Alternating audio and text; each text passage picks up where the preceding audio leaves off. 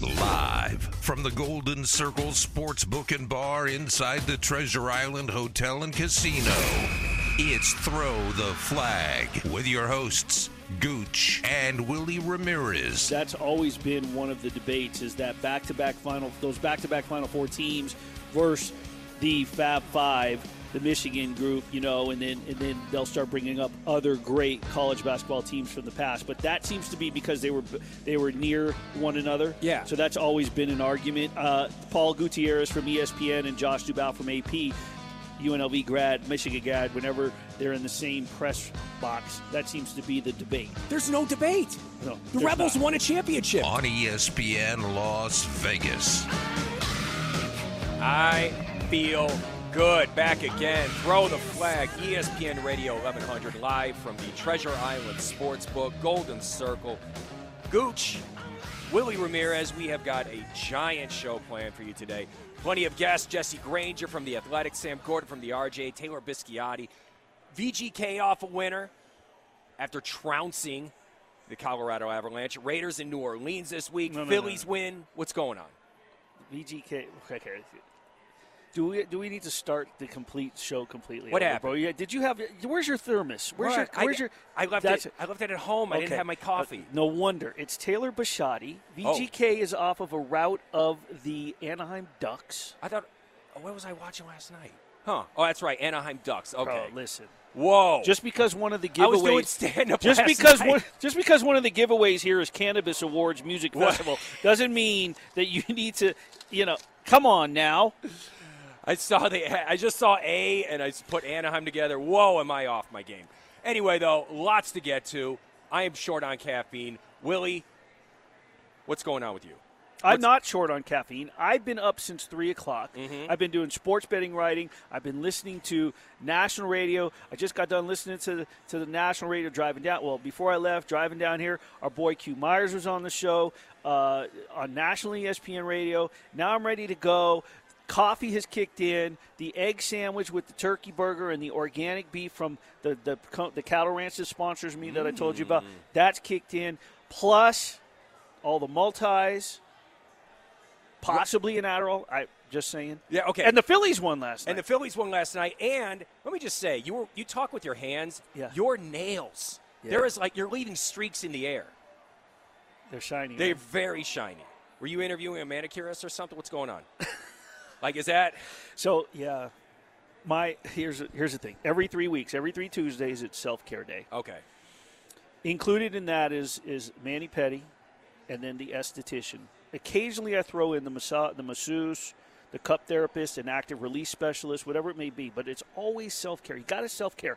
Well, I got a text message. I knew that the esthetician was moving shops. The prices went jacked up because she went to like this really exclusive place, and they set the prices. Can't go to her anymore.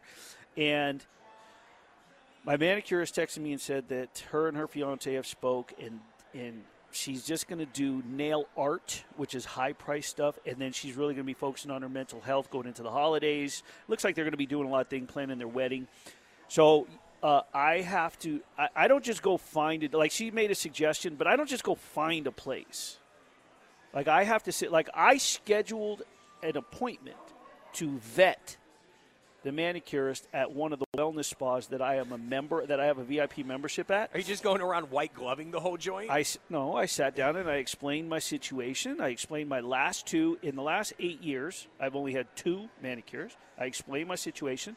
I said, "This is what I want. This is what I expect for the for the hour and a half, two hours that I'm here. I expect full blown pampering." And this is as as I'm coming to, to you to get my nails done, my feet done. I want them taken care of. I'm a I'm a sports writer. My hands are always. I got my hands in people's face when I'm holding it. I want. I don't want nasty cracked fingers in the winter. So yeah, I interviewed her, and you know what? She set a time of 30 minutes aside, and when I left, I set an appointment, and I shook her hand, and I palmed her some money, and she was like, "Oh, I thought you were just going to shake me." I was like, "No, this, you took time out of your schedule. I'm gonna take care of you, tip you for the consultation. I'll see you next week." now, when you shook her hand, were you checking out her hands to see how well she takes care of her fingers? No, she's a manicurist, and I, I don't have to worry about that. I mean, Okay. th- you know, they're just. I, I already know, you know, especially the place that I, I have a, a membership, uh, like a VIP, to go. Now that place, the only place I've, the only thing that I've gone there to do is is get the brows done and get uh, a facial massage. Get the lymphatic fluids going. They do the upper body. It's it's, it's quite nice. See, I I want to treat myself like that, Hmm. but whenever I get like the brows, because I'm getting it at that age, that age where you get like one super long eyebrow hair compared to the rest. You know, Yeah, like well, there's maybe three of them. Yeah, there's like three of them in there. That's pretty much all I do. But as far as like getting the nails done, it's like that's just it's. I don't know. I just go chew on my nails. No, That's pretty much how I No. handle things. I can't do. I, I yeah, here's you know what to be honest with you I do do that when they start especially in the winter because they start getting hard on the sides and everything and if they get too long then you know they start getting brittle and I get in the shower they get soft. It's more so just it's the care.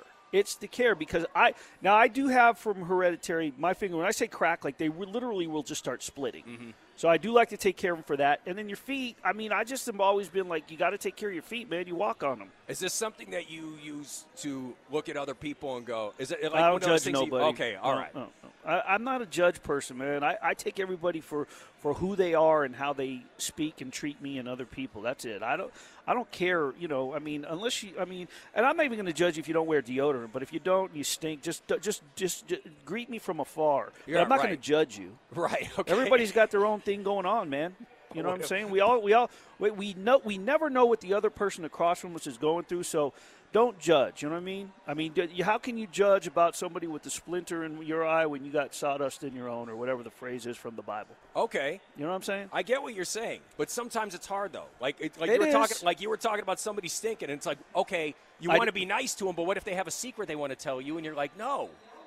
That's not judging them. I just don't want to smell you. Yeah. Text me. So yeah, I still care. I just don't want to smell you. How is that going to make Smell them you later. How is that going to make them feel when you are on the other side of the room and you're like, hey, doing sign language, having Hmm. a conversation? How is it going to make them feel? I don't know. I what I do know is that Monday is uh, Halloween, and I'll be uh, doing our watch party at Twin Peaks, so I won't be handing out candy. But there was this article that came out: 57 last-minute Halloween costumes inspired by movie and TV characters. Now, I'm not going to go through the list. I don't. I'm not. I'm just not going to go through it. It doesn't matter. What I want to know, because our girl Lindsay's in the box, quarterback, quarterback in this show. You two and myself, what sports costume would you wear? Top of your head. All right, I would get. Excuse me, ladies first. Oh, sorry. Well, I take my uh, costumes a little bit more literally. I think my senior year in ho- hockey, we couldn't go out, so I was like a fantasy hockey player. So I dressed up as a wizard in a hockey jersey. okay. We just casting spells on people, had like a staff. nice. Yeah, so that's probably That's the, the quickest one and the most economical one for sure. Like a wizard hockey. It's almost like like Michael Myers, right? He wears a hockey mask, but he's Yeah. a killer. Exactly. How about you?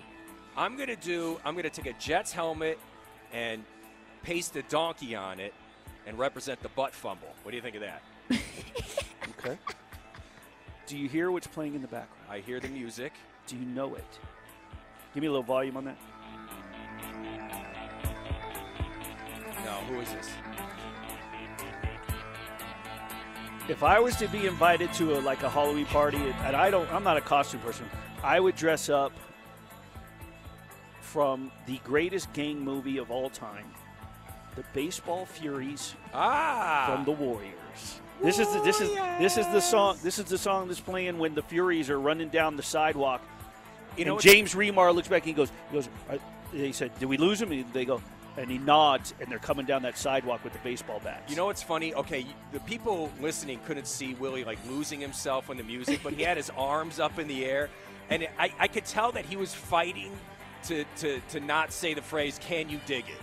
And keep his shirt on, too. and keep his shirt on. yeah. Cyrus. Yeah.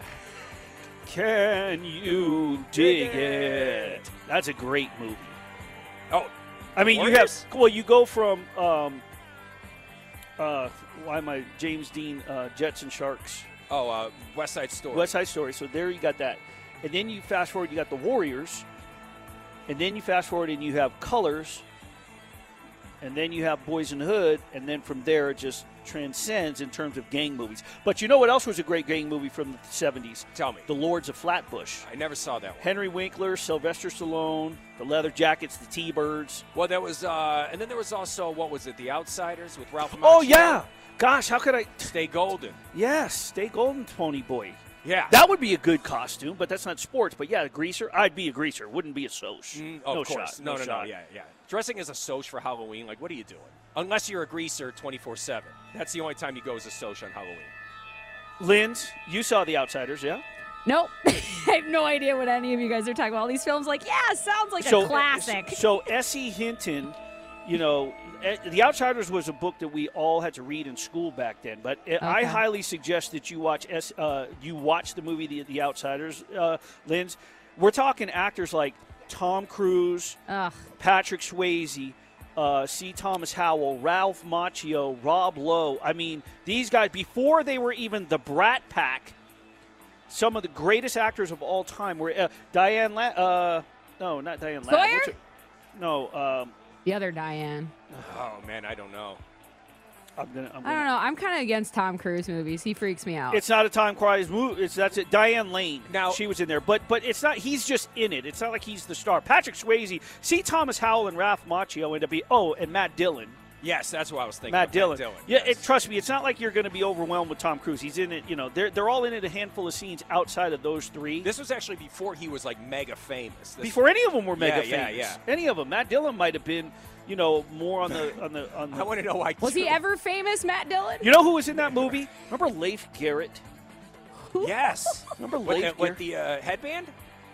Wasn't he the guy? Wasn't he what the the, the He sex? symbol- Yeah, he was the He sex might have symbol in the seventies, yeah, eighties. Yeah, you know what? And I, if I'm not mistaken, he had like the, the Hollywood romance possibly with my first ever celebrity crush, Who was that? Kristy McNichol. You know who mine was? No. Paula Abdul Hell yeah. from wow. the from the uh, Opposites Attract music video. Oh, sure. with I the wanted cat, to be with the MC car- you, want, Scat you wanted to be the cartoon oh, character. I wanted to be sure MC. Scat Cat so bad. Oh sure. boy. Paula Abdul. Wow, she she came she came to. So how about this? She did auditions with local street dancers, which we've talked about, right? You were back then. Back then in the 80s, you were a DJ. You were on the radio or you were a club DJ, and a dancer either or trying to make music or you're a drug dealer. Okay. And back there, drug dealers they were dealing weed and blow. That was Right. it, you know. But in Vegas, Not the- like these guys today. no, I mean there was there's all these exotic Right. stuff, right? I mean now one of the two one of the two things being sold back in the 80s now it's legal and you can just go to the dispensary. But Paula Abdul did local auditions, and if you made the cut, she brought you on stage for back the music fest that they did back then at the Thomas and Mack, and she did a big one back then. I remember, and then some of the local dancers that made it on stage. So. Um, but anyway, so there you have it. So Linz is going to be a wizard hockey player Right. I'm you're gonna be, be, butt a fumble. you're going to be a butt fumble, and I am going to be a baseball fury. What we are going to do is come back and throw the flag around a little bit. It's not really going to be throwing the flag this next one, but I had some fun with this, and then we're going to talk Phillies. And coming up, as Gooch mentioned in the, second part of the first hour, Jesse Granger's, we're going to talk a lot of Golden Knights. So it is Gooch, it is Willie. We're off and running. Throw the flag. ESPN Las Vegas. By the way, I got Jed over here in, at the controls. Uh, come on down, check us out. We got some giveaways. We got T-shirts. The kitchen is open. The sports kiosk, the sports book, fantastic layout, free parking. Treasure Island, throwing the flag, ESPN Las Vegas. Gucci and Willie, we're back. Now, back to Throw the Flag. You know, there was a time that you wouldn't dare fuck around in a casino. You wouldn't dare have a fight. You wouldn't dare dare steal something. Right. You would be arrested. You know, you fuck around down the horseshoe, and this is no lie. He had them. uh, Binion had them security guards. They take you down the basement. They handcuff you to a pole and put the fire hose on you. the old Vegas way. You know who that is? Steve Schirripa. Steven Schirripa. That was during a Zoom that he agreed to do with me. Um, I, back in the pandemic days when I was going stir crazy and had nothing to do, and I regenerated my website, wgramirez.com, and I was doing monthly series. Three stories, one national, one local, and one personal. And whatever the theme was, I did a mental health awareness, I did social injustice, I did proud fathers, I did a Mother's Day series, and different ones. This one was an Old Vegas theory to kick off. It was bringing in the new year, talking Old Vegas, and I had Steven Schirripa, I had a, a guy who's who's become really popular around town with his pizzerias, Mark Rich's Pizzeria. Mark Rich, first DJ job in town, first job when he got to Las Vegas was DJ at my uncle and grandfather's nightclub, Jubilation. Schirripa was a doorman there, and then I talked about growing up here and how I missed those days. And this was part of the Zoom that we did. Steve Schirripa booked me for my very first comedy At the gig Riviera. at the Riviera right here in Vegas. Wow, now Yeah. that is cool, and we talked about that throughout the show. Was you know he was the entertainment director and how he sort of that you know at the time, old Vegas was eh, and and thing and they didn't know what they were going to do with the Riviera, and he came in and took it over and did the comedy club, and then he had the Crazy Girls. This is the funny thing about this, right? So you just heard in that clip him dropping an F bomb, which, by the way, if anybody has ever met him, it just flies out of Oh, the guy. sure. So he calls me up. He's like, "Hey, I need you to be squeaky clean up there. No, no swear words." And I'm like, "You got it." You know I what ju- mean? you know? So here's the thing. Here's why I, I played that because uh, I texted him the other day. Was texting with him about because he did so during the pandemic. Him and Michael Imperioli did. Uh, they did talking with the Sopranos. They went back and they watched every episode. And so, like, let's say they said, okay, this week we're watching season one, episode one. They watched it, and then Monday they they they broadcast and they they had a production team, and then they put it on Spotify and all these other places, and then you go and listen to it. So it, it it caused people to go listen to it. And people that never watched the series started watching The Sopranos, and then they were listening to them. They were talking about each scene, and then if they were in it, and then behind the scenes, and they remember this, and they remember during the production of that. It was fantastic. It got me so. Gooch, I wasn't even listening to music going to the gym. I was listening to talking with the Sopranos at sometimes, right? They were great. And then they'd have some of the Sopranos, some of the actors and actresses came on the podcast with them. It's a special guest that week. So it was tremendous. But during throughout that he would talk they would talk about different actors they ta- he talk about his time in vegas imperioli would talk about his time on broadway different things they talked about different actors and when the show friends and whenever the show friends came up he would he would just always say matthew perry piece of this piece of that i mean just he said that was the one guy and i'll never forget that like he i mean he he literally disliked matthew perry And the thing is, when he says it like that, Oh, and you know when he's talking like this, is, you know, and his he's oh, got- Matthew Perry. Oh, forget about it. You know, like when you hear a oh, phrase so many times, but some people just say it better. Yeah. that's him. That's Yes. he, that's Yes. him. You piece of that's him. yeah, yeah, no, he's a great voiceover. So, it comes from the heart. So you, you know, this c- different things have come out in the last week with Matthew Perry, and I just started thinking about Steve Shrip. I said, you know, we got to talk about this because, you know, he he's questioning why Keanu Reeves still walks among us. I, Yeah. I, I don't get this, and then and then Matthew Perry talks about how he made out with Valerie Bertinelli while Eddie Van Halen was nearby, passed out. Yeah, I'm This- sitting there thinking about Schirripa the whole time. Going like I didn't, I didn't disagree. Like I wasn't like shocked or saying, "Oh, come on, Steve, you're just being, you know, whatever." Right. But now I, I, I, I believed him. I just he's like, "Oh, okay," because if you watch the show, like here's this jovial guy, right, the goofball, right, right. um, who ends up with Monica and all, everything. And uh, as it turns out, man, you just slowly see this guy who's just kind of like, oh, man, maybe Well- he's a real piece of crap. He was a major alcoholic, so it's like he did that. You know, like let's just make sure that we point that out. There. I mean, this let- guy was a major, let- and he still is. I mean, it's like we don't know Yeah. if he's drinking anymore, but once you're an alcoholic, you're always an alcoholic, and this guy had serious problems. So, so his POS meter is going to be crazy high compared to, you know, somebody who may not engage in that type of behavior. Well, and I put, good morning, Steve. Hope all is well. Checking in, saying hello. All these Matthew Perry not so nice headlines remind me of every time you said he was a POS during the podcast. Bringing it up on, e- on our ESPN show. Sheesh, you nailed it. Take care. He says, hey, pal, he's a bad guy hiding behind addiction. A sober a hole is still an a hole. so, I uh, stand corrected. So, stand and you know what? Let me let me let me do that over real. Let me do that over again. Let me do that over again. Since you since you since you actually you you said it right about Steve is instead it's it's hey pal.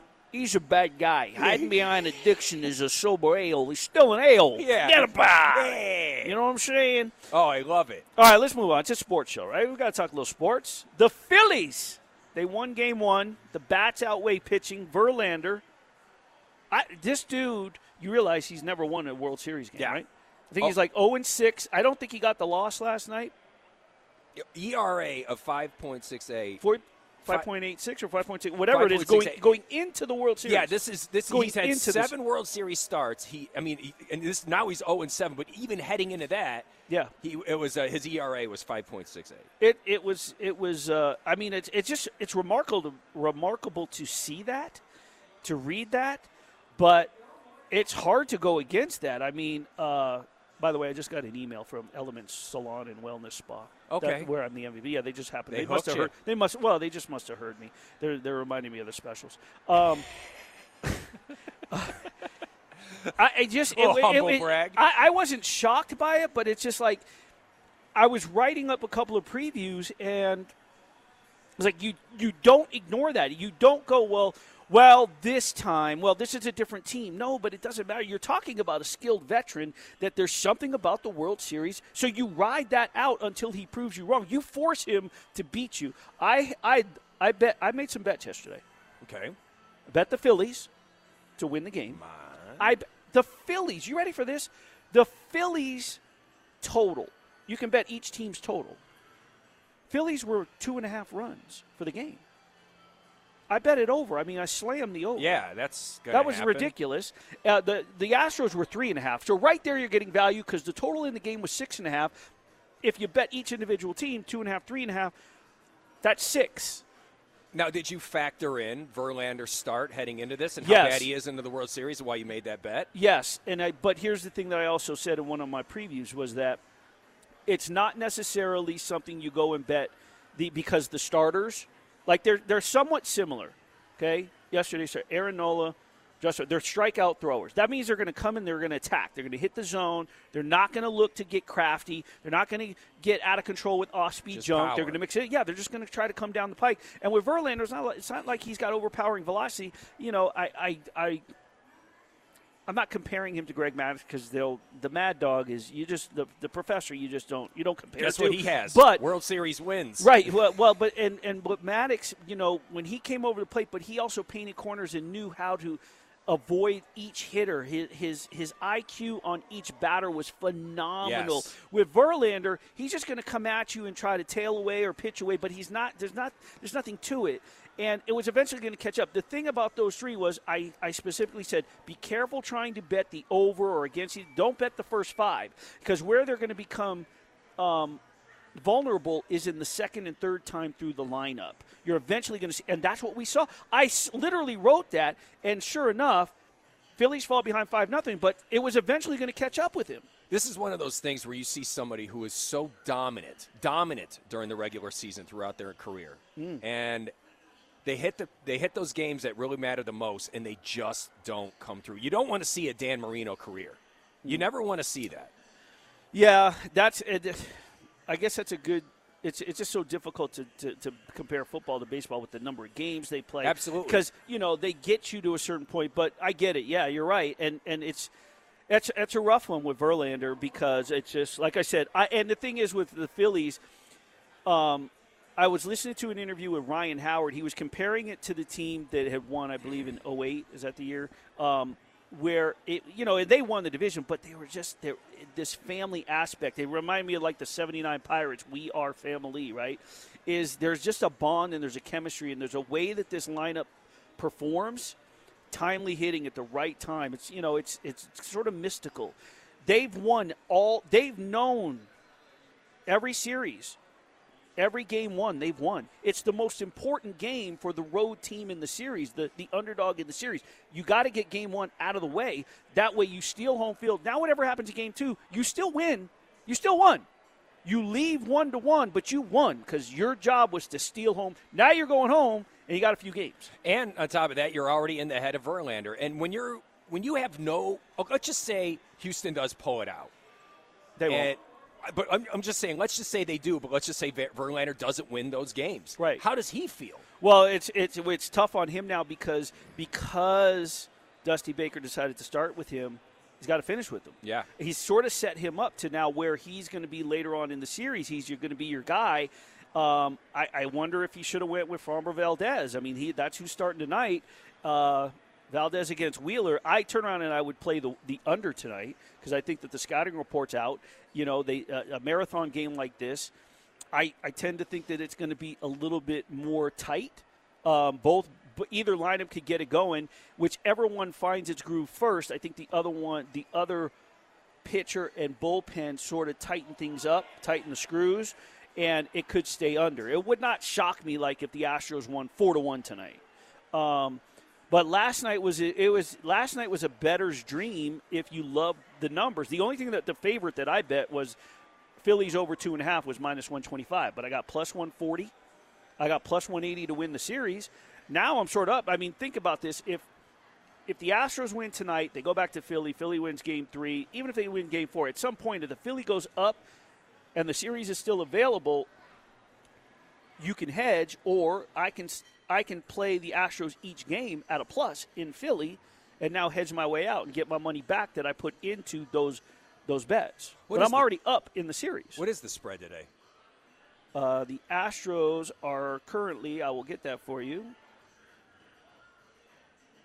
The Astros are minus one, uh, ranging 135 to 140. We'll have to get the current number because we bring we usually bring the football sheets at Treasure Island. So we'll get you the Treasure Island number. The total is seven, and the under is the favorite tonight. So it was six and a half yesterday with Wheeler and Valdez on the hill tonight.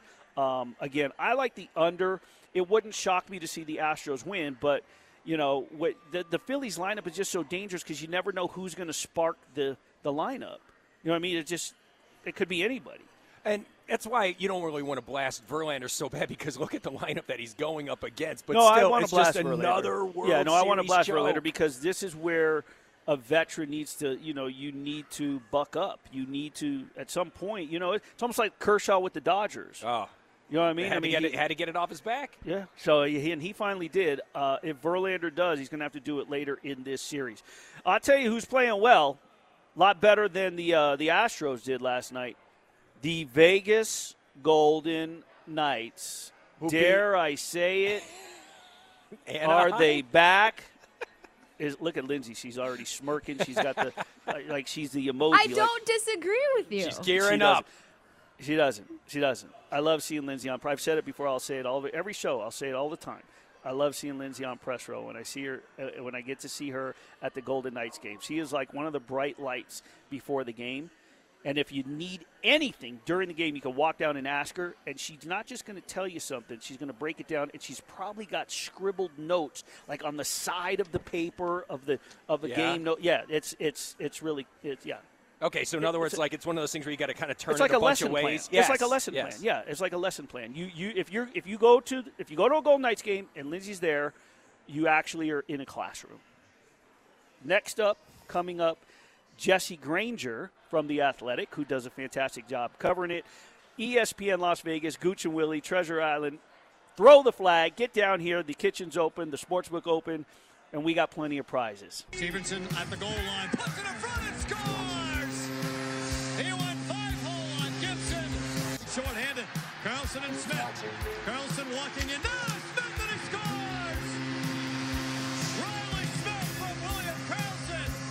Marchessault able to retrieve it. Curls back out top. His shot, tip, score! William Karlsson on the deflection. Tips it home. Time to talk pucks with the Athletic's Jesse Granger. If you haven't noticed, we, we we're trying to implement some uh, some of the Halloween type songs. I guess that I, I looked up the Halloween list, Halloween music list. Like if you if you're throwing a Halloween party, Okay. I guess this could be on there. But I remember when this came out, Rockwell. Yes, we yes. we spun it. I, I put it in the mix. I had I had the, the, the 12 inch the wax. This one be on there. Uh, I I have a song that's coming up. Yeah, we the have final flag. Yeah, we have I'm one. Yeah, we have up. we have a few up. The only one that I think that's Mash. not. Yeah, Monster Mash. The only one that's not is going to be for uh, for our uh, 10 o'clock guest, which I did a special mix for. But right now, joining the show, the athletic hockey writer from Las Vegas and a very good friend of mine. I've known this dude since well before his career actually got started. My guy Jesse Granger. Jesse, welcome to the show. How are you? Good morning, Willie. Thanks for having me. You got it. You're on with Gooch and Willie throwing the flag. We're here at Treasure Island. So, Jess, uh, before we get started, Jess, we're asking everybody we asked uh, Lindsey, Gooch, myself. By the way, our, our, our, engineer here, Jed, he said he would be one of my baseball furies. Um, one sports related costume. Halloween is Monday. What are you wearing? Oh, come on, Jason Voorhees, uh, the goalie mask, right? Goalie um, mask. You know me, and Yep. and I'm I'm part of the goalie union. I'm going to go goalie related. Uh, I'm wearing Jason Voorhees goalie mask all day. Well, then you can trick or treat with Lindsay because Lindsay is wearing a wizard's hat with a hockey. So she's going to be like a hockey wizard and put spells on people. Fantasy hockey. Fantasy hockey. Fantasy hockey.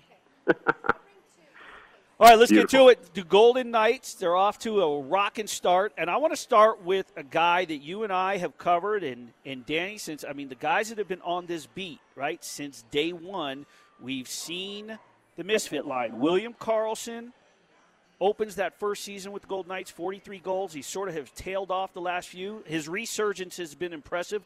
Off to a career start. First nine games, most points he's had through his first nine games. What gives? I mean, he's playing with confidence and, and he's playing in front of the net. I feel like when when we remember that first season, I think a lot of people remember the highlight reel goals that William Karlsson scored, the one that everybody thinks of immediately as the between the legs one against the Sharks to clinch Yep. the division. But when I remember that season, I, I remember most of his goals were deflections in front of the net, scoring dirty goals, getting to that hard ice that nobody wants to get to. And he has kind of gotten away from that the last couple of years. Like last season, I thought he spent way too much time digging out pucks in the corners behind the net. Um, this year, he's gone to the front of the net. He's already scored two deflection goals. He had the high tip from Alex Pietrangelo in Los Angeles in the season opener. Uh, last night, he gets another great tip um, in front of the net. I think we we forget how many dirty goals William Karlsson scored that first year, and then once you start scoring goals like that, we all know the puck goes off your stick, it finds the net, you start getting some confidence. Then you start scoring the goals like he did against San Jose a couple nights ago, where he dangles around Erik Karlsson and beats the goalie clean with a wrist shot. Um, I think it's all about confidence. You can say that for every player, but I don't know if there's a player on this team that's that's game is affected more by his confidence or lack of confidence. So pucks are going in early for William Karlsson. That's good news for the Golden Knights because when he's confident, he he takes the puck to the net, he goes to those areas, and he scores a lot of goals. So uh, obviously, a great start for him and the team. Yeah, and another guy having a great start is Logan Thompson. He has been on fire with his play and temperament. Are- Are you surprised at all by that? Not the temperament. Uh, this guy is fiery. He's he. It's, the, the players love practicing against him because every shot is do or die. Like he, he gives up a goal in practice, and you'd think he lost the the Stanley Cup game in overtime. Um, this guy, his compete level is as high as it gets. He just never gives up on any puck. It's fun to watch. Um, kind of reminds me of Fleury in that in that way, but he, yeah, last night a little fiery, standing up for himself, uh, shoving Vatrano down in front of the net. Uh, a lot of people got a kick out of that.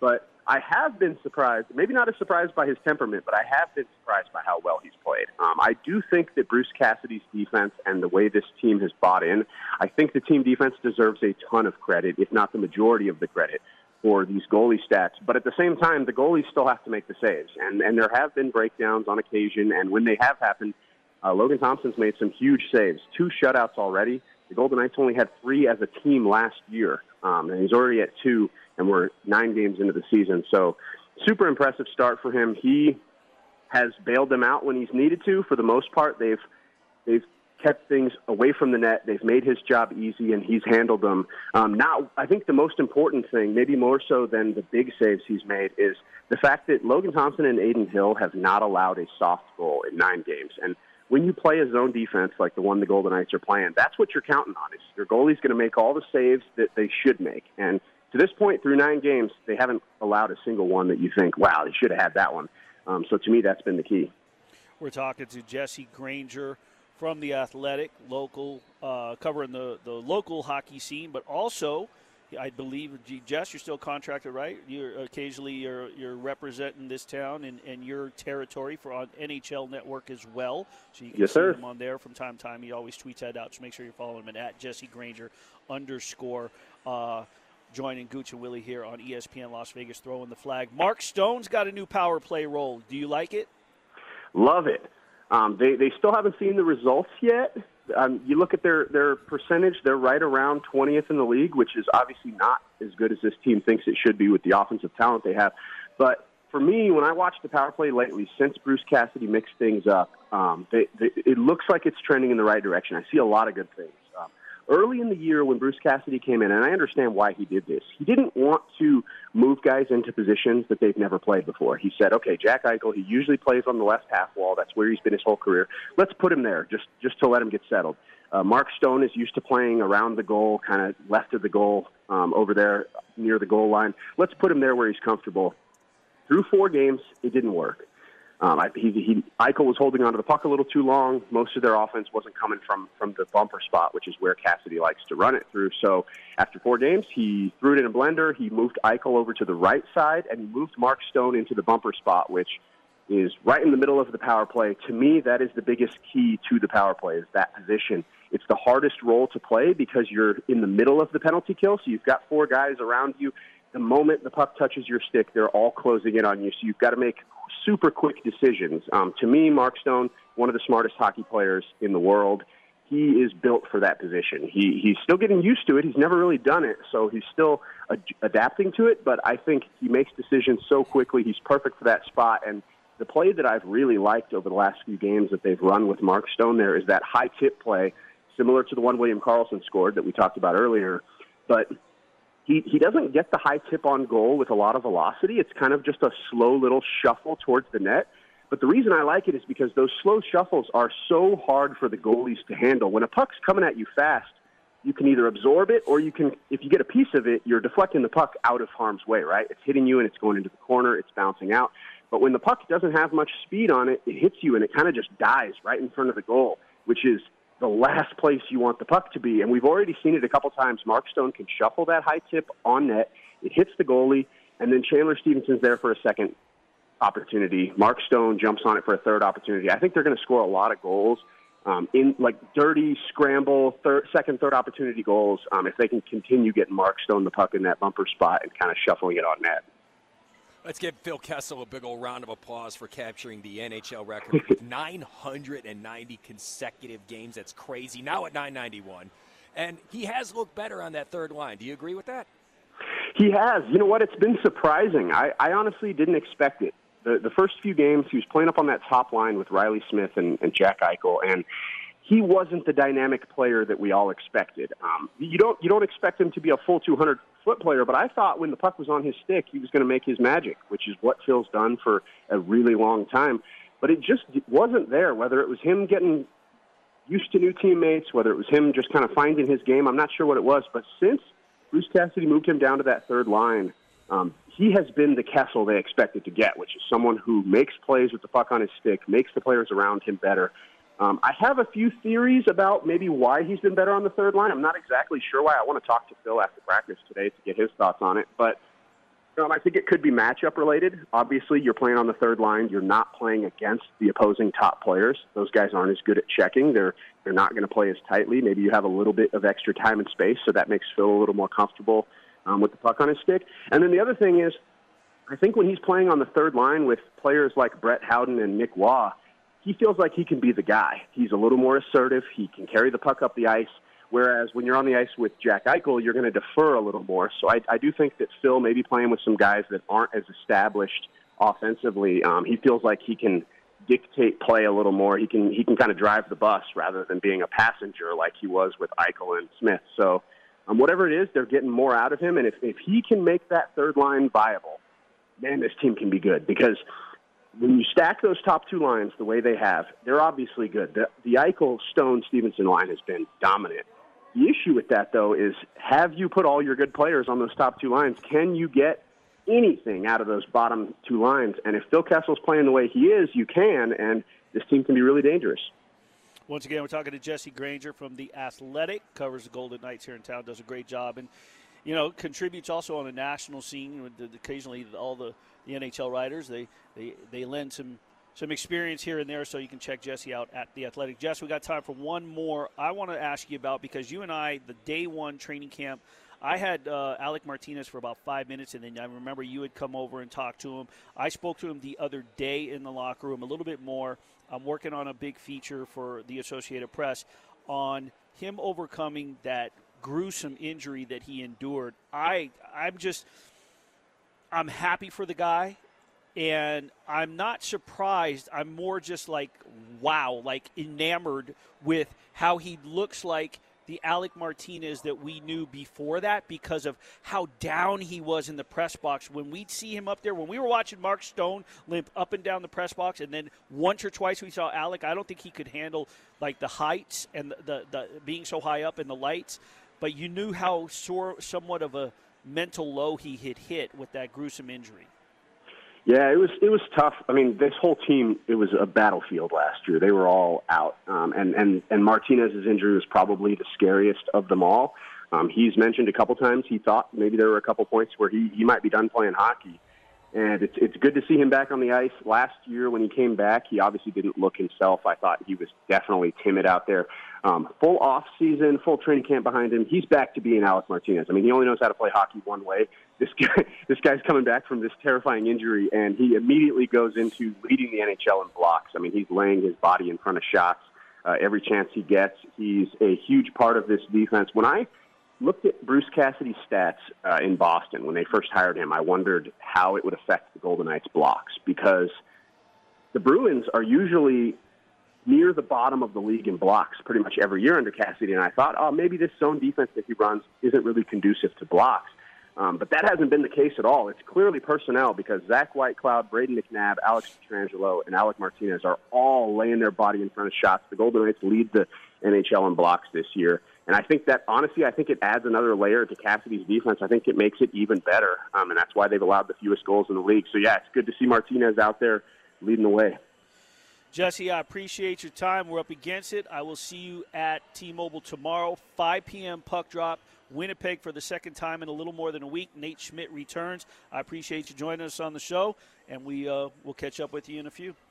Awesome. Thanks for having me, guys. Appreciate it. You got Jesse Granger with the Athletic getting us caught up with the Golden Knights. Man, I tell you what, two of the best analysts. We got Lindsey Brown in the booth. We got Jesse in our ears. We got the gambling segment coming up with two of the best quote unquote hmm. prognosticators. Gooch and Willie, man, we are rolling, baby. If you're following us, you might as well retire. We're throwing the flag. We're at Treasure Island on ESPN Las Vegas. Get down here, guys. We got, and ladies, ladies and gentlemen, we have t shirts. We got some tickets to give away. I got UNLV football tickets. The kitchen is open. Tons of TVs in high def, plus the sports book and free parking. We will be back with our gambling segment in just a moment. What am I gonna do, Tick? Maybe by seven. What am I gonna do? oh my God, Ticky. I was down 11 ground before I made this bet. Smith dribbles inside half court. He's a 30 footer! It's in! You covered, yes, it's good! Are you sure? Are you what's the final yeah. score? Miami by Now, back to Throw the Flag with Willie Ramirez and Gooch. Got to make that money. Once again, throw the flag back at the Golden Circle Sportsbook. I have a bone to pick. Treasure Island Hotel and Casino. Why does Willie Will have a bone to pick with me? What's going on? So, people don't understand the work that's put in behind the scenes from everybody, right? With between Lindsay, Jed, myself, and you. When we first agreed to do this show, we were like, "Hey, you know, no, just show up. You'll be fine. Build a rundown. It's real simple." It's like, no, man. I want it to sound like the weekday shows, like the ones that Lindsay's on the press box. When I do Cofield, like I want the rejoins, Right. everything, right? So then lately, you've been like, "Hey, I can do more than just one." Right.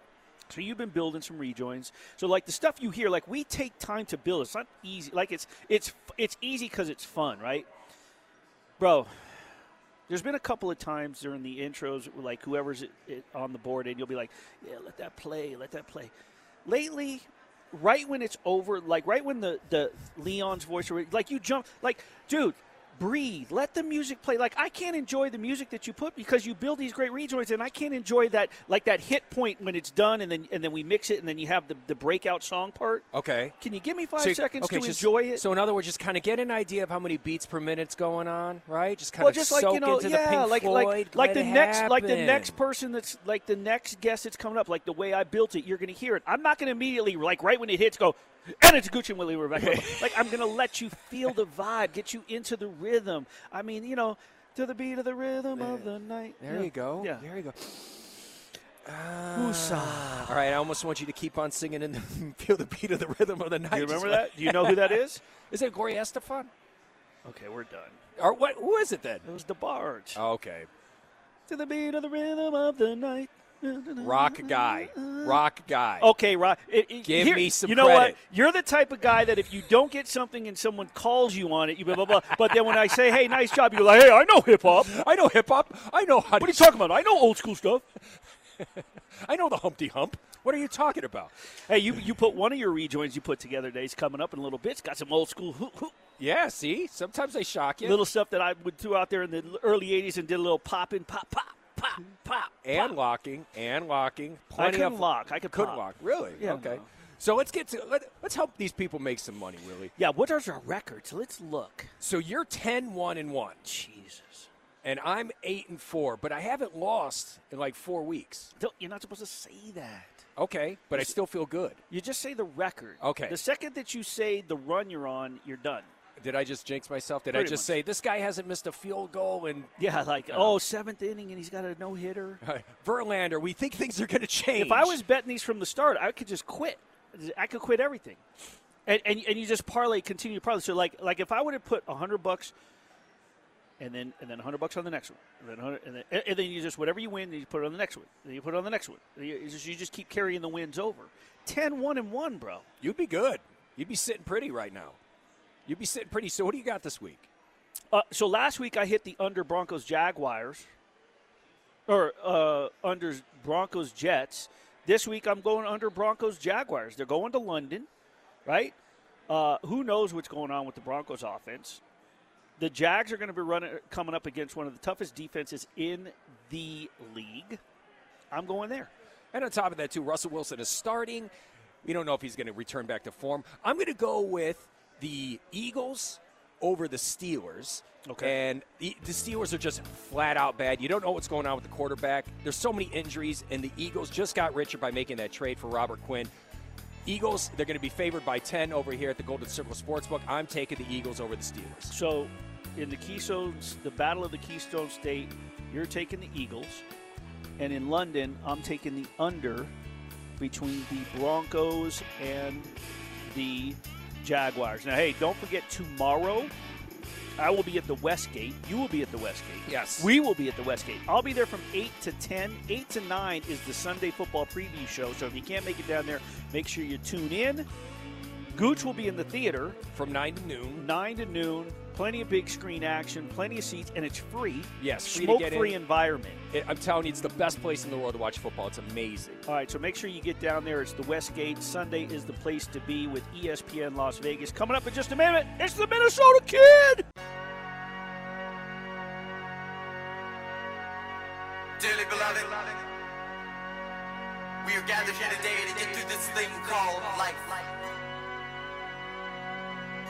Electric word, life, it means forever, and that's a mighty long time. But I'm here to tell you, there's something else. If he's not on press row, you can find him tossing heavy iron all over a gym. He's the Minnesota Kid, Sam Gordon.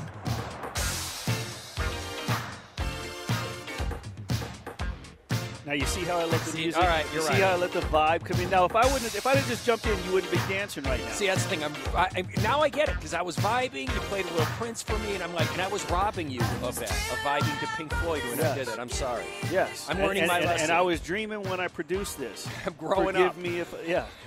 That is the sound of the goat, the goat. I'll let's, back that let's, up. Let's make no mistake about it. The self-taught musician, the great Prince Rogers Nelson. And right now, I think we're going to be talking to like the goat of fitness journalists. Like a lot of people like like before he came around, like Willie's like the fit guy. No, I've I've lost my title. The fittest guy the man who wears two sizes too small T-shirts to show his physique, Sam Gordon. Sam, welcome to the show. Hey, I, I appreciate it, guys. Appreciate it, Willie. Thank you for having me. Um, love the intro uh, and a, beautiful uh, purple morning here in, in, in Las Vegas, and I'm sure in Minneapolis as well. And in Chanhassen, where where where where where Prince is Prince's home was, and I believe where Paisley Park Studios was. Mm-hmm. Absolutely, absolutely. So before we get started, we're asking everyone one sports-related costume. What are you wearing for Halloween? Oh, geez. I mean, I, the the first one that came to mind um, is a, is a referee. Right? Pretty simple. Throw on throw on the stripes, throw on the black pants and black shirts, and get a whistle, and uh, you know, go trick or treating. It sounds like a perfect fit. So that that was the one that came to mind for me when you said that. All right, Sam Gordon from the Review Journal, columnist, enterprise reporter. I'm sure he's got some big stuff coming out in their special section every Sunday that they do for the Raiders. So let's start right there. They're in New Orleans. Can they string together two straight wins off last week's win?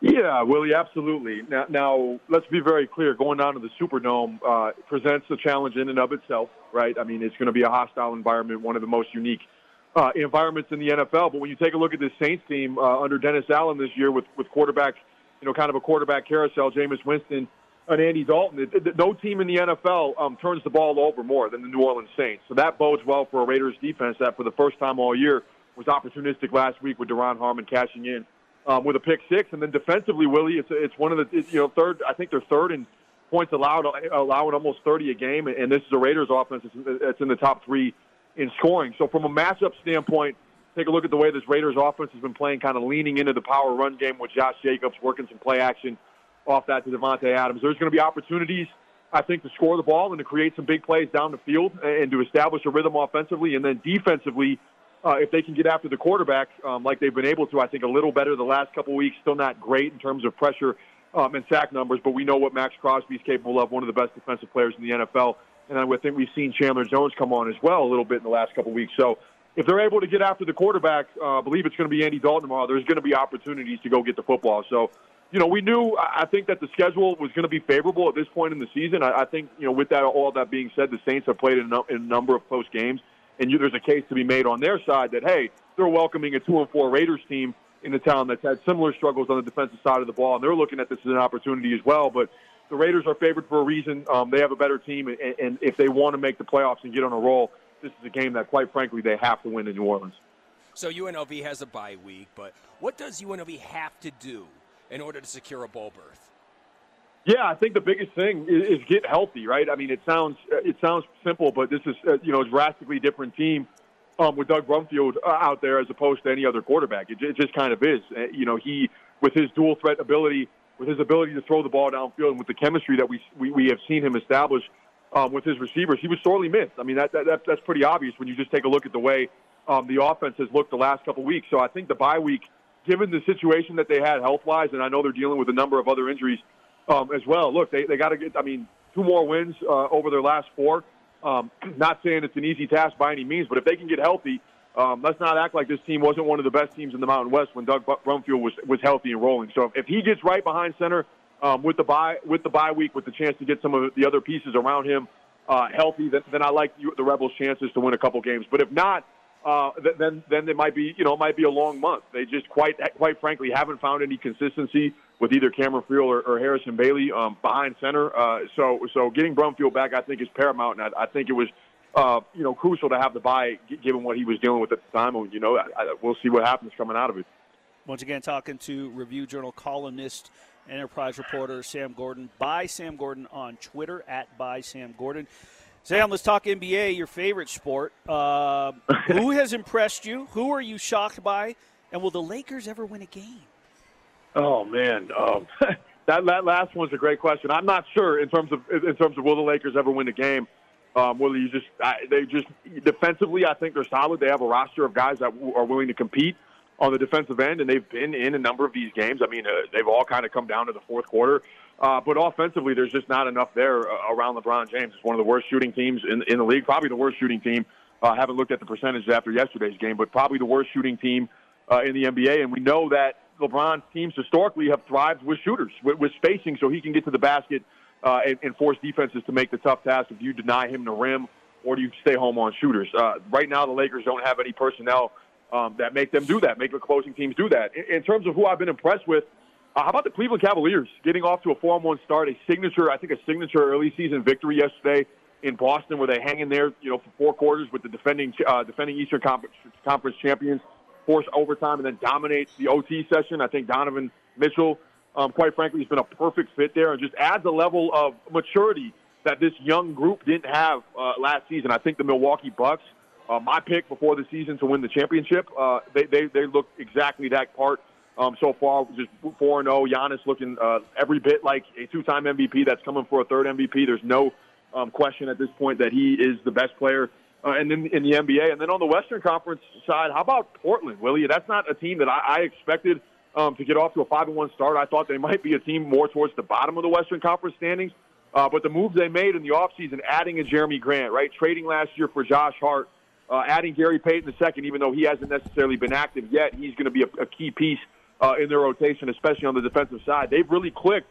And then Damian Lillard, you know, having him healthy and right, he was not healthy last year, and I think he, he struggled a little bit early on. Now he just, I believe, rolled his ankle, or he's dealing with something that's going to keep him out for a week or two. But there were a couple 40-point games early in the season, looking every bit like the Damian Lillard we, we've grown accustomed to seeing, guy that made the All NBA first team a couple years ago. So uh, this it's it's still very early. You know, there's a lot that we need to see, but but so far, um, that's what's jumped out to me uh, in the early goings. And, and again, I don't see anybody beating Milwaukee this season if they are healthy and right. Giannis is the best player in the league, and the chemistry that they have, that they've developed by keeping that group together, that really matters in basketball, and we've seen that so far in the early goings.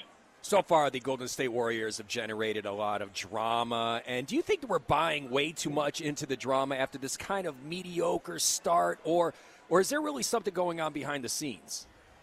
Yeah, I mean, I think it's always tough to, to repeat um, in professional sports, right? And, and and this is a group, this is a core, as we know, that's been together for several years, right? The, the core of that team now, all those players in their early to mid 30s, uh, and, and then we know about what happened uh, before the season with Draymond Green and Jordan Poole. So uh, I think it was already going to be really hard to repeat, and then you kind of add that that that tension that that was happening before the season um, yeah, it's going to be a challenge, no doubt about it. Now, now with that being said, Golden State's far too talented to remain at the bottom of the Western Conference standings. They're eighth right now. Like that's not going to hold. I, I do expect this team uh, to make a deep playoff run and potentially, you know, go to the finals again and even win the championship. They are a contender. There's no doubt about that. I'm not breaking any news here, but uh, because of all the things we just talked about, because of the difficulty repeating, because of their aging core, because of the the, the tension, right? That like that's what it was um, that the Draymond Green punch created. I do think some of that is going to linger throughout the course of the year.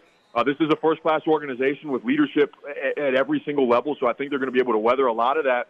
Uh, but it's it's it's those kind of things matter. Um, chemistry really matters. It's one of the best one, best run organizations uh, in all of professional sports. But it would not shock me if we see a little hitch or two at some point later in the season because of everything that this team has gone through before the year. So again, way too talented uh, to, to not be a, a championship contender, and certainly wouldn't surprise me um, if they repeated per se. But but you know uh, they played 100 games last year. It's going to require another 100 games to do so.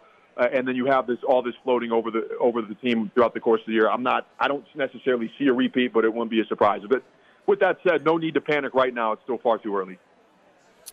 Talking to Sam Gordon from the Review Journal, columnist, and of course, enterprise reporter. So we'll, we'll get to what you worked on for this week, Sam, but I want to touch upon something that you know very well. You and I both know very well. So college basketball set to start last night. Number eleven Tennessee smoked number two Gonzaga. That's the the word out there, right? I'm seeing all these headlines this morning. It was an exhibition game. Personally, I think Mark Few hoodwinked us and he was experimenting. We didn't get a good glimpse of the Bulldogs, so I get a kick out of all these headlines. Um, did you happen to pay attention? Did you stream it? Did you see it? Did you read about it? I, did not see it, but in terms of the Bulldogs, Willie, I, this is uh, a machine, right? One of the best programs year in and year out. We know what they're bringing back with Drew Timme and Julian Strawther, and we know what, they're, what they add every single year, be it in the transfer portal and then in recruiting as well. So you know, it's early. I, I, even though I didn't necessarily see it, this is a team that I still have you know high hopes and high expectations for. I know there are internally uh, high expectations every single season uh, up in Spokane, and, and and who knows? Maybe this will be the year. They've been right on the precipice uh, for the last few, but it feels like he's got a really mature group this year that's been through a lot the last couple seasons, uh, reaching the national championship and then coming up short um, last year uh, in, two, or in 2021-22.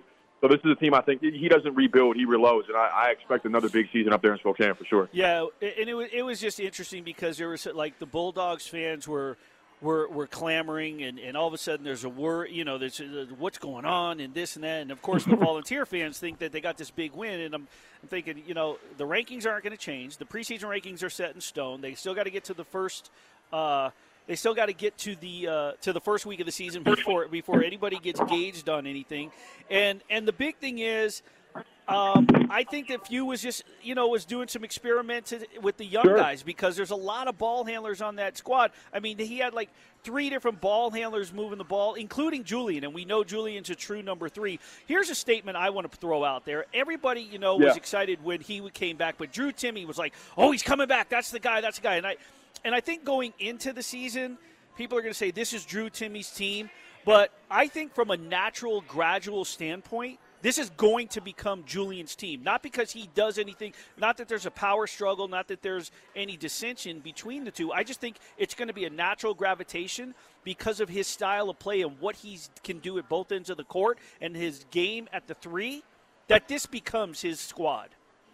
Yeah, I mean, I think college basketball um, and basketball in general, it's about perimeter play at the end of the day, and that's taking nothing away from Drew Timme, who I think is going to go down as one of the more memorable post players that we've had, kind of in the modern era, just with with his personality and with the success that they had here, and of course with the, with the production uh, that that he's put forth. He's no doubt about it is one of the best players in the league, but or in the country. But with that being said, um, to your point, uh, it's a perimeter-oriented game. At, at the end of the day, perimeter players tend to win. They tend to make the biggest difference, and we see we have a guy in Julian Strawther, uh, right, who has, as we've seen, has continued to expand his game. Right, emerging last season as a reliable catch and shoot uh, three-point shooter who can attack a closeout. Now you're expecting his game to grow even more, and there's a reason he's back in Spokane. He's going to have a big opportunity uh, to have the keys this year to make to be able to make some plays uh, with the ball in his hands and, and an opportunity to really lead and anchor this offense. So Drew Timme's going to command a lot of attention, and that's going to create opportunities for perimeter players like Julian Strawther, who again is a junior now.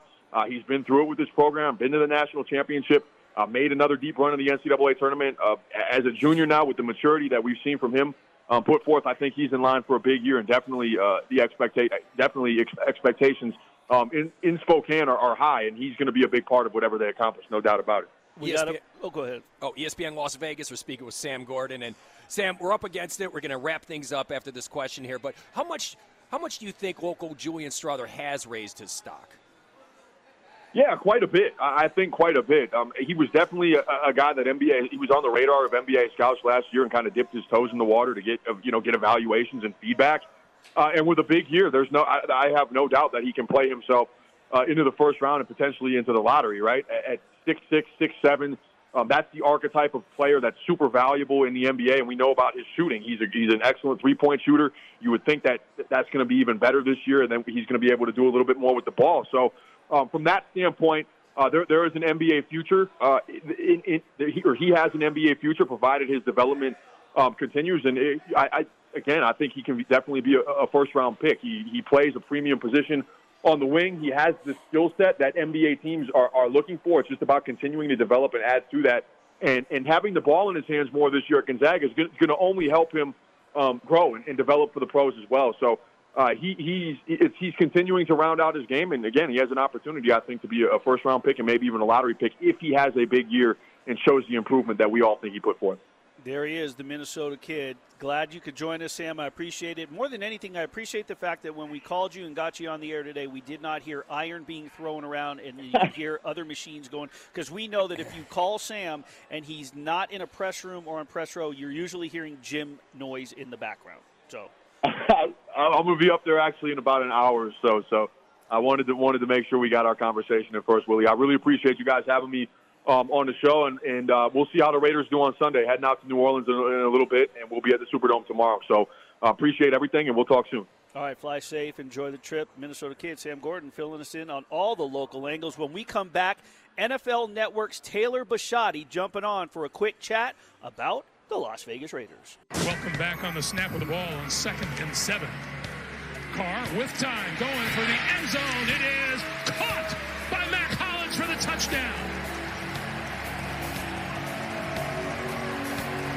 Time for a look at the National Football League with NFL Network's Taylor Bisciotti. Oh, yeah, bringing it back. Michael Jackson. We're up against it a couple of days. Halloween. I was wondering when it was coming up on you the know, show. Yeah, I you know, knew it was yeah, coming. You know, I had to use the two goats. We had Prince earlier. We got Michael Jackson, and now we got one of the goats of NFL reporting joining us. Appreciate you giving us some time here on ESPN Las Vegas, throwing the flag from Treasure Island. Taylor Bisciotti. Taylor, how are you this morning? Hi, I'm doing well, guys. How are you? Thank you for having me.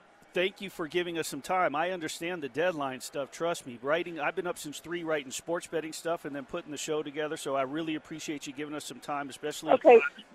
Well, I've got to give you some credit right there by writing some sports betting stuff because have any of these games been easy to predict this year? I don't think so. Well, you know what's funny? You you asked that, but we've been doing this show since I think two weeks before the regular season or one week before the regular season started, and there we have a segment in the first hour uh, where we give a free pick. I am 10 1 and 1 and Gooch is 8 and 4. So we're combined 18 5 and 1 Wow. thus far. Now, Okay, now, well, now because I said that you. bragging, we'll probably both lose this week. Um, okay, so real quick, because I know you don't have a lot of time, but we are asking everyone before we get started one sports related costume. You're invited to a, a, a Halloween party. What are you wearing? Hmm, that's a good question.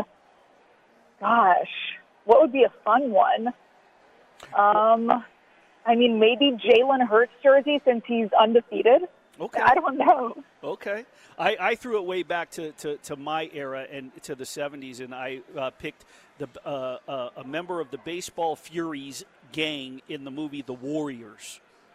I don't know if you remember that movie or ever saw that movie with Michael Okay. Beck and James Remar, but there was a they're one of the gangs. It's a gang trying to get from Central Park all the way to Coney Island without getting killed because so it. it uh, and and one of the gangs they dress up in baseball uniforms with painted faces and they're the Furies. So that was one of the things to go as in Halloween back then. So uh, anyway, okay, so we'll take the Jalen Hurts. That works because he's undefeated. I mean, listen, who wouldn't want to be undefeated? So I, I get it. I get it. Speaking with Taylor Bisciotti from NFL Network, joining us here on Throw the Flag, Gooch and Willie down at Treasure Island on ESPN Las Vegas. So, real quick, couple questions. What have you thought about the Derek Carr Davante Adams dynamic thus far? You know, I think that I would just kind of encapsulate the entire Raiders season as I was actually going through my notes this morning and I was thinking about the Giants team. And then I think about they're just a team that somehow found a way to win all these games, even though they started off the games trailing all the way out throughout the fourth until the fourth quarter. And I think of the Raiders, and I think, wow, they're so much of a better team than what their record shows. And they're just a team that seems to me that they find a way to somehow lose the game. So whereas the Giants is going in their favor, unfortunately, the Raiders, it just seems to not be going in their favor. And I do think that they are a much better team than their record indicates. Davante Adams, Derek Carr, I still think that, you know, we're waiting to see a little bit more fireworks on that front. Yeah. But but I do think that obviously it's a very, very special, I mean, special relationship. Anybody that plays with Davante Adams is going to find chemistry with him. But Yeah. the highlight on your team right now, I would say, is Josh Jacobs. The last three games, I think he rushed for 441 yards, something crazy like that. Yep. Yeah, that, that- we've been kind of waiting for that, waiting to see, you know, because Josh McDaniels, I think the play calling as an offensive guru that he is, it sort of tripped him up. I got all these weapons. How do I use them? Darren Waller, Hunter Renfrow, Davante Adams. I got a running back uh, room. What do I do? And I think he's figured it out that Josh Jacobs is good enough to set up the play action, set up the pass plays. And I think we're going to see that moving forward. That being said, with a somewhat of a softer schedule than it opened up with, Las Vegas is two and four, has two straight. New Orleans, Jacksonville comes home for the Colts. Can this team still make a run at the playoffs, considering the AFC West has not necessarily been that powerhouse division we all thought it was? Yeah. be? I think they absolutely can. I think especially when you've got a new coach, you've got a new number one wide receiver. It's going to take some time to get that chemistry going. It's going to take some time for the team to really come together and get in their groove, get in their rhythm. And especially if they've got an easier season towards the second half, they are absolutely still in the race, still in the mix for the playoffs. I mean, we've seen that the Broncos just have not been anything that we thought that they were going to be. Right. And then the Chargers, they're kind of just decimated from all these injuries that they've had. And so it's really the only two teams that are in that race right now, I would say, are the Raiders and the Chiefs. There you go. Wow, that's Right, Raiders at two and four. I mean, I, I, I like it. I'm a little shocked that the Chargers are like it's just com- com- completely booted out. You know, well, yeah, well, those well, you know, I just are. think that Rashawn Slater just has such a big impact, and then you've got Yeah. Mike Williams, and that's just a huge loss for that offense. And then J.C. Jackson on defense, like you're just seeing injuries left and right. I just I can't imagine them going as far without those key players. Taylor, what do you have coming up? Uh, I know you said you were working on something. You got some articles coming up, or you just you're just setting up for tomorrow? Yeah, I kind of do um, game previews for all the different matchups, or at least like probably the top eight best matchups. And then tomorrow I've got the 49ers Rams game here in Los Angeles. All right, there you go. Well, Taylor, we really appreciate you coming on because I know Saturday mornings are busy for you because I know how busy my Fridays are to set up for my Saturday and Sunday mornings radio show. So to, to jump on here on ESPN Las Vegas, I truly appreciate it. We'll we'll catch up with you later on the season. Hopefully, you get some more time. But uh, thanks for jumping on, Taylor Bisciotti from NFL Network. Yeah, thank you for having me. All right, thanks, Taylor Bisciotti from NFL Network. So, I mean, you know, she makes a good point, Gooch. I mean, you know, the Broncos aren't what they were expected to be with Russell Wilson. That offense is atrocious. Their defense is the best thing they have going for them. But now the schedule, going to London and coming back. I mean, who knows what's going to happen with that team? And the Chargers with injuries, it really does open up the door for now a team that's coming together, finding its groove. The Raiders make a run and somewhat get into second place, and all of a sudden they're they with the with the head of momentum, uh, head of steam. Look out, Chiefs! This could be a replay from last year. Remember last year they started off bad, and then they got rid of uh, Gruden, and then things just kind of they, they came together. They found a way to look at one another and hold each other accountable, and the team took off. This is this could be very similar to last year with more talent. Well, and one thing that I've said to a lot of people that have been down and hating on the you know the the, the haters of the Raiders is this: Ah. if the Raiders started off three and two, and then went one and four, or if the Raiders started off four and one and then went one and four, or if the Raiders at some point in a 17 week season, if the Raiders went one and four, but they weren't three games under 500, nobody would say a word. Mm-hmm. So they started off one and four. Now they have to make up for it, and they got to play play catch up in a 17 week season. That extra week means something. That extra game, and I think that, that this year you're seeing that there are going to be some teams. I think it's going to catch up with the Giants. I don't know about the Eagles, but some of the teams that have been breaking out, they may see a one and four slide at some point between weeks maybe eight and twelve, or you know whatever. Uh, over the course of five weeks, they're going to see a one and four slide. The Raiders just got theirs out of the way. There's only three teams in the NFL that I look at and go, I don't think you're going to see a two or a three game slide. Well, maybe a two game slide, but no more than that. And it's going to be the Bills, the Chiefs, and the Eagles. Those are the three teams that look like they are playing lights out. And when they lose, it's it's going to be close. Eagles haven't even lost. Right. But when the Bills and the Chiefs play and they've lost, it's like didn't see that coming. But they reached they they the very next game they came back and just showed everyone just how dominant they can be. And those are the teams that I think are going to go deep into the year. But as outside of those three teams, I have no clue, no clue who's going to go deep into the playoffs. Yeah, I, I might agree with you. You know, like two or three game slide, but the one team that I, I'm still just not, and it's, it's not being negative, man. I just don't. I'm not convinced yet that the Bills are going to continue the. Uh, their dominating ways. I think that it, something could catch up to them, and I don't know what. I just can't put my finger on it, but I'm just not sold. It's the NFL, and injuries can happen at the drop of a hat. You know, for example, you saw the. You, I didn't realize just how amazing Von Miller was until I didn't see him on the Rams. Right. That yeah. That's you know, true. I and mean, now he's over in Buffalo, still being Von Miller. Right, and it's and it's and it's a lot of it. Yeah, their play, their greatness on the field, but it's the presence. You know, we saw that with the Raiders defense with Denzel Perryman. Just that the game where he wasn't on the field, and it wasn't so much when he wasn't that when he came back, the presence that he provides on the field. And Sam Gordon, who we just spoke to the top of the hour, wrote a great column on him. You can go read that at lvrj.com in the sports section. Fantastic, and it really sort of embodies who the person is in Denzel Perryman, and he is really a, a great guy to talk to in the locker room. Like we, he's had fun with us, poking fun with us. Like in training camp where he won't say anything and he avoids and he circles around the question. But like I've had one on ones with him. Sam had a one on. We've had in the locker room after practice, and man, what a great veteran. All right, when we come back, Gooch's favorite segment. He's going to be throwing some flags. He's got some some issues with some people. It's just it's getting out of hand. He's I, I mean he's just. He's got So he's got things in red. He's got words in red on this on our rundown. So Written who knows? It's Gooch. It's Gooch and Willie. We're throwing the flag. Treasure Island. We do it every single week. I got Jet on my left, engineering. Lindsay's quarterbacking it. ESPN Las Vegas. We're back in a minute. We came, we saw, we kicked its ass. Did you see it? What is it? We got it. Oh. What is it? Will there be any more of them? Sir, what you had there was what we refer to as a focused, non-terminal repeating phantasm or a class 5 full roaming vapor.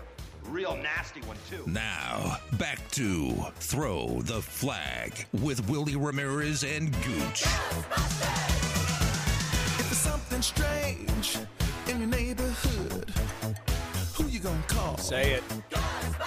Yeah, you missed it. I just said missed it. It caught me off guard. Once again, throw the flag back here at the Treasure Island Sportsbook. Golden Circle, hanging out, doing throw the flag, letting everybody know our thoughts on the world of sports. I'm Gooch. This is Willie Ramirez, ESPN Radio 1100, and I am going to Whose song that's on? uh, Ray Parker Jr. Okay, making sure. All right. I'm going to start off by throwing my flag at Klay Thompson. Now, I love Klay Thompson, but the only reason why I'm going to throw the flag at him is because he came out and he said Charles Barkley's comments about him hurt his heart. And although I didn't agree with Barkley's criticisms of Klay Thompson, where Barkley basically just said he's not the same guy after the ACL and Achilles injuries he suffered in back to back seasons. But my question to Klay is why are you even listening to Charles Barkley? You responding the way you did wasn't viewed as you standing up for yourself.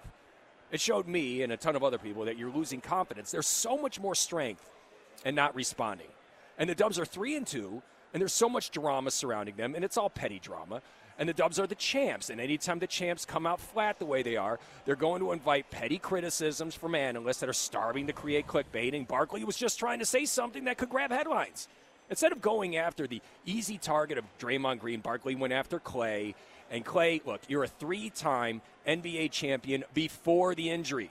And you were a major contributor in the season where Barkley claims you lost a step. And, you, and all you did was go out there and help them win a fourth champion with the team that drafted you. You already proved Barkley wrong. Barkley was on three teams, has zero rings, and he even joined the super team with Akeem and Clyde, and he came up short with that. So, mm. Klay, why are you even bringing this up? You already won. It, it, it you know, you bring up a good point. I mean, I, I don't know what's going on with the with the with the Warriors, and it, it shocks me as a whole, not just Klay. Steve Cofield brought this up on on our show Thursday. Um, he made a good point. He called him like a wounded animal, right? Draymond's acting like a fool. Klay got himself tossed. Um, Ayton had words for Draymond after a flop. Devin Booker says Klay Thompson repeated over and over that he has four rings before he got ejected.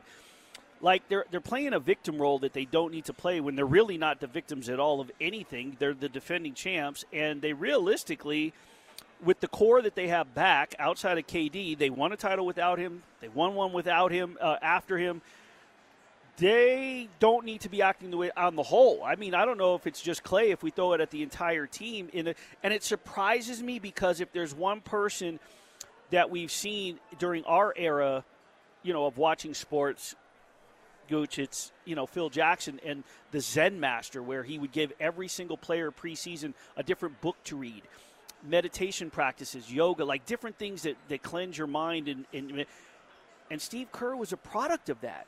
So I'm just shocked that at how they're acting and how you know there there needs to be Kerr needs to settle things down a little bit because these first couple weeks because that you, you don't want it to spiral. You don't want it to get out of control.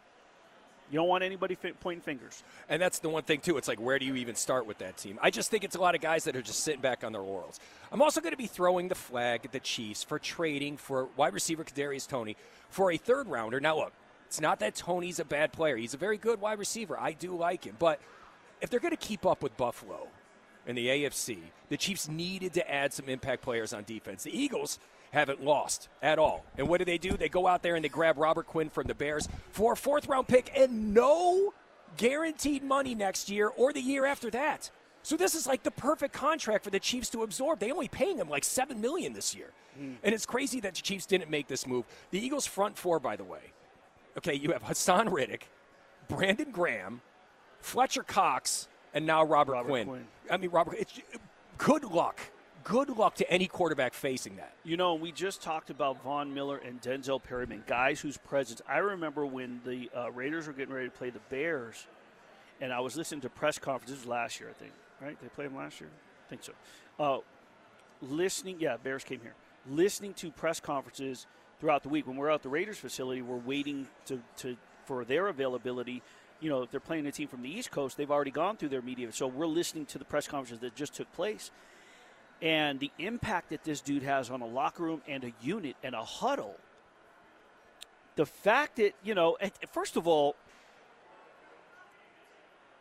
the Chiefs trading for a receiver. Didn't they get rid of their star receiver? Yeah. I mean, wouldn't you have thought of that before? I mean, Right, Oh, oh, are you saying that you're hurting at receiving position?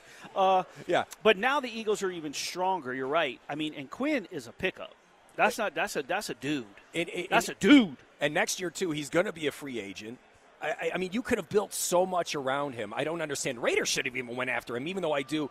You know, they already kind of went after Chandler, uh, Chandler Jones in the, in the earlier in the season, but still, I mean, another pass rusher of that caliber, you can never have. You can never have enough of those guys. I'm moving on to the Rams. We're going to be. I'm, I'm throwing the flag at anyone who disagrees with Cooper Kupp's take that football should always be played on grass. Listen to these. Listen to these numbers, Willie.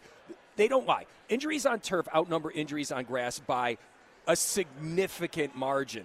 Especially players have a 28% higher rate of non contact lower extremity injuries when playing on artificial turf. And of those non contact injuries, players have a 32% higher rate of non contact knee injuries on turf and a staggering 69% higher rate of non contact foot slash ankle injuries on turf compared to grass. Why is this even being discussed? So my question to you is: Did you see? Did you see this and, and, and read whatever Cooper? You know, did you read the story with the numbers in Cooper Kupp and assume that there are, or are there actual varying opinions against this? I haven't seen any opinion. Dude, every coach, every player, everybody for years has been saying grass over turf. But now you're looking at these numbers and you're seeing these. This is crazy. Okay, so then there's really so, so we don't have proof that people are saying disagreeing with them. Right. You're, you're just saying if there is anybody. If there is anyone. Okay. Yeah. You're I mean, just sparking a little I'm just trying to spark a little You're debate. just throwing a little gas on the fire. I'm trying to let you be the bad guy. Give me the give me no. the turf argument. It ain't, it ain't gonna. Ha- you ain't gonna get that from me. Not from a guy who just had meniscus surgery, and I'm, I'm I'm arguing against slippery floors at the gym. Come on now. And when I think of when I when I think of this argument, though, I think of the Rams playing in the Super Bowl on turf. OBJ was well off to being the MVP of that game. He was going to be the, the most valuable player of that game, and instead, non-contact injury, tore his ACL, and then Cooper Kupp went on to NFL lore, and he's being the guy. And where's OBJ right now? Still waiting for a team to call. Still recuperating. Exactly. And I think somebody's going to snatch him up, and I think he's going to go off. I think OBJ is, if he could just avoid those injuries, he's incredible. All right, so we um, Taylor Bisciotti was going to come on with us for an extended time, but we were texting, and she is really up against it, which I completely appreciate writers when they have deadline, and she's got to write a preview for every single game. So we were going to have her on for a little bit longer. You have some topics you want to talk about. Well, what I want to do is let's do our final break before we get out of here with the final flag, and then we're going to save some of these topics because I think it's perfect for some flag throwing. But I'm I don't want to throw flags at these guys other than one person, but because I think that there's really a lot of mental health issues going on, um, which you know, I talk about some way or another, try to slip in at all times, but I really want to talk about the whole Tom Brady, Aaron Rodgers discussion. We want to talk about just, you know, because Kurt Warner said it's time for them to step away, but I want to save that for the final flag, Gooch. Let's let's bring it back. We'll close out the show properly. I got an RIP I want to give away because I have to go to a wake very special person to the UNLV community. Um, actually, a couple people this past week also, and uh, one little review from Netflix uh, documentary. It is Willie. It is Gooch. Jed Engineering, Lindsay Quarterback in the show back home at Lotus. We are at Treasure Island, ESPN Las Vegas. We do it every single Saturday from 9 to 11, so get down here. You got time. We got some giveaways. The kitchen's open, the bar is open, the sports book is open. The TVs are quite clear. So come on down and visit us, ESPN Las Vegas. We're back in a few. Hola, hola, hola. Sorry, Tilly, me tug dog out. Me tug dog out. Okay. Uh, just have the defense run sprints. I get right there, Colin. All right, now, hey. Lido, man. Now we win a kind of fuck all we go to. This way, I got a book call at my back. The final flag.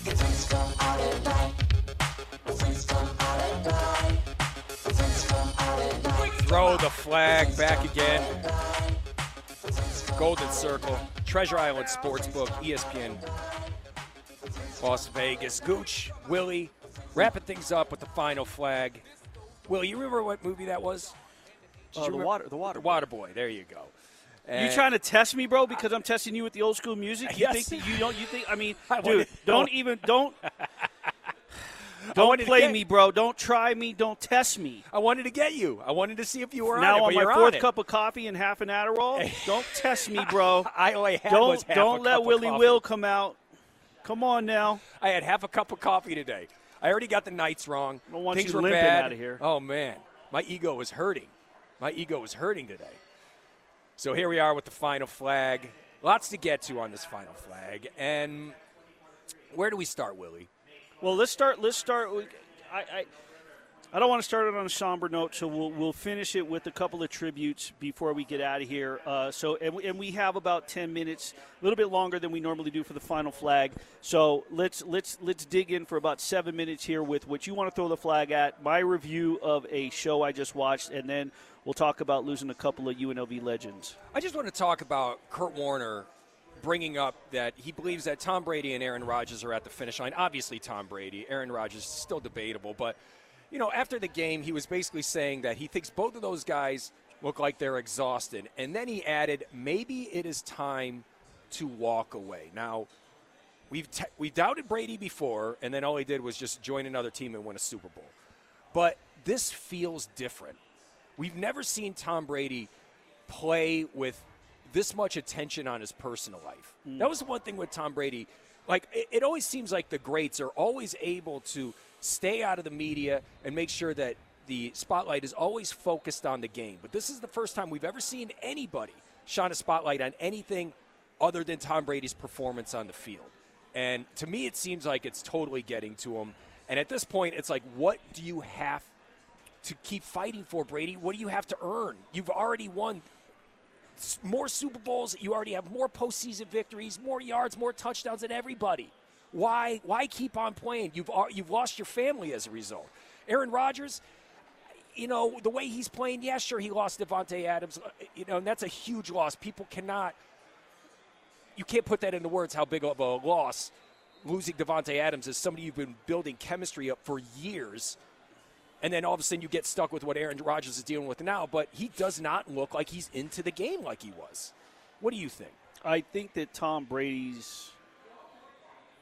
Okay, let's go back to last year before he announced his retirement. I clearly 100% believe that he was PO'd, that Adam Schefter showed him up and broke the news that he was retired. I think he wanted to announce it on his own accord. He wanted to be the guy that goes out on his word.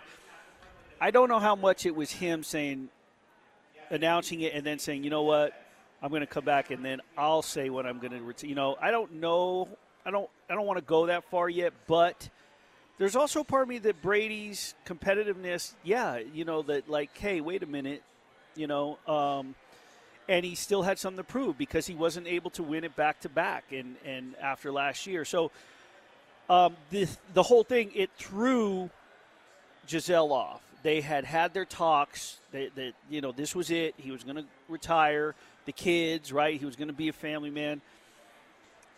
And I do think that there's a part of it where he you know, he spent some time he was like, you know, I, I, I don't know what to do. I've been doing this for so long that at a certain point I go do this. I don't think that he wants to be away from his kids. I don't think he dislikes Right. being a family man. I think there's a there's a thing for retiring NFL people that down in Atlanta. When you retire, you go down there, and it's mainly so you don't sort of fall into these mental doldrums and you can deal with them because there are players, millions and millions of dollars of you know in retired players' bank accounts, but they fall into depression because they don't know what to do with themselves. They're used to showing up to OTAs. They're used to being in training camp in August, you know, July, then August, and September, all the way through hopefully January for some of these guys. They don't know what to do with themselves, and they've got millions of dollars in the bank. They they actually have like a like a seminar for these guys. I think Tom Brady needs to reconsider a lot of things because he doesn't look he doesn't look like he lost weight and he's thin like he's leaning out. He looks emaciated and he doesn't necessarily look healthy. Aaron Rodgers on the other hand, Aaron Rodgers just looks frustrated. I don't think that he's at the end and needs to seriously consider retiring. I just think that he's frustrated with where he's at. Remember, this was a guy who was frustrated with the organization last year. Now he doesn't have his number one target, right, Davante Adams, and I mean, I think that they both. The other night, watching Tom Brady, he had frustration all over his face when his teammates were making mistakes. He had some bad throws, yes, but he has a horrible supporting cast right now. So on the whole, I think Brady, it's more off the field. Rodgers just frustrated on it. You put Rodgers, you give him some key players, you put him somewhere else for his final years, like you did with Peyton Manning. I think that we'll see the greatness come back and his numbers will shine. I just don't know if Brady has it anymore, and I think losing his family has a big thing to do with it. This is one of those things where you look at the word pride and you go, it's great when you take pride in your work. But this is one of those situations where you take so much pride in your work that you're letting everything else crumble around you in Brady's case. Yeah. It's like take a step back. You have nothing else to prove. You are no longer being viewed as the 199th pick in the 1999 draft. I will say this. I think that I have a pro- I'm going to throw the flag, and I have a problem with. There were people that when Antonio Brown was going through it, like especially when he took the jersey off and left the field, but other incidents, and it was, and I was one of them saying, you know, hey, this dude has a has some mental health issues. He, you know, nobody i'm really not hearing a lot of that with brady. It's more just you know it's it's and they're not mocking but they're they're poking at losing his family the divorce the this and this. I've yet to hear someone say hey let's get tom some help. Well we were saying that about antonio brown we're now seeing this year some true colors of Antonio Brown. Like nobody's saying now, hey, let's maybe he needs to get some mental health. I mean, he's he's a mental case, right? But before it was like, man, we really feel sorry. I'm not hearing that really a lot. I think Tom Brady needs a couch and he needs to talk to somebody. Well, because when all you all you do with Tom Brady is you just associate winning with Tom Brady. Right. But the thing is, is like when there's nothing else to win, what are you going to do? And, that, and and I totally I totally get what you're saying. Like Antonio Brown, look, man, the guy's kind of a, a joker. But Tom Brady, he's just not so public, and I Right. think that's why those things get brought up. Yeah, it's it's it's you know we'll see what happens here because he did come out publicly after Thursday's game said that him and Gisele the, the divorce is final. He's got ten days, so we'll see how the Buccaneers respond, and maybe he'll be thinking clearer. Who knows? Um, let's move forward real quick. I watched the Redeem Team on Netflix. Did you watch it yet? No, I have not seen it. Okay, so it fantastic because it takes you through three different sort of eras of that team where LeBron and Dwyane Wade were young, part of the older group that was fizzling out, and then you know they couldn't get it done, and then all of a sudden Kobe shows up, and when Kobe shows up, it sort of comes across as a Kobe tribute at that point, but it's really not because what it does is it shows what one person's presence. We mentioned it before: Von Miller, Denzel Perryman, right, and then uh, what you call it? Quinn. Robert Quinn. You you see this story that Carmelo Anthony tells about when they were in Vegas, and after like a couple of days, they leave to go to the club. I think they went to Tryst. They come walking into the casino Bellagio at five in the morning, and Kobe's walking out with a gym bag and gym clothes. They're like, "Where are you going?" He goes, "I'm going to the gym." And the next day, LeBron and Dwyane were in the gym. By the end of the week, the entire team, there was no going out. They were up at 5 in the morning going to the gym with Kobe Bryant. Really good insight as to the Redeem team.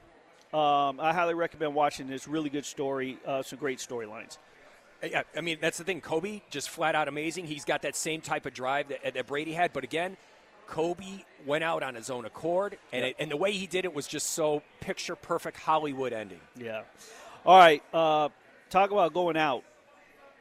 We lost a couple of great UNLV legends. Uh, former UNLV Lady Rebels coach Jim Bolla, who I know Lindsay also had a lot of conversations with. He sat up on press row the first couple of seasons with the Golden Knights. They shared a lot of conversations because they sat near, if not next to one another. Um, we lost him recently. Also, we lost one of the original UNLV football players who was on the squad when the, in the first game, the first season they ever played, when it was called Las Vegas Stadium, then onto the Silver Bowl in Sam Boyd Stadium. Papa Joe Lupo, Joe Lupo, big part of this community for a long time. Um, I was very close with the Lupos. Covered their daughter when she played at Gorman High School, um, and then she went on to play softball at Wichita State, and now she's um, with the juvenile uh, probation division with Metro, and she's actually a supervisor. Her and her, her husband, Aaron, was a former head coach up at Spring Mountain Ranch with that high school up there. I think he still actually is the high school coach up there, the Spring Mountain team. Uh, the kids that go to you know to camp, if you will. Um, so anyway, Joe Lupo died. He, he's former UNLV football player. Played when they were playing like at Cashman Field back in the in the late '60s. And again, one of the very first ever football players. So, a couple of UNLV legends for the old schoolers that know UNLV. Jim Bolla is probably more popular the name just in terms of his presence in town, around town. Again, I know Linz, you had some. We were up against it, but Linz, you had a somewhat a close relationship during the first couple Golden Knight seasons. Yeah, he was just a fantastic mentor, and just as someone who moved, you know, basically cold called here to the the city, he was so welcoming, and he we talked pretty much everything but hockey, and so those are my favorite people when you're talking about life and um, long battle with cancer. So I'm glad that he's uh, no longer in pain, but certainly a huge loss for this community. Something tells me Jim Bolla and Papa Joe are up there talking and listening to us, maybe, or just kind of hanging out. So I'm going to go head up to the wake. I know that there is a, uh, a celebration of life for Jim Bolla next month. I'll be at the Westgate tomorrow, 8 to 9 live. Gooch will be in the theater from 9 to noon. Throw the flag, Treasure Island. We're back next Saturday. It's Gooch, it's Willie for Jed and Lindsay and all our guests. We appreciate you. We'll see you down here. ESPN Las Vegas.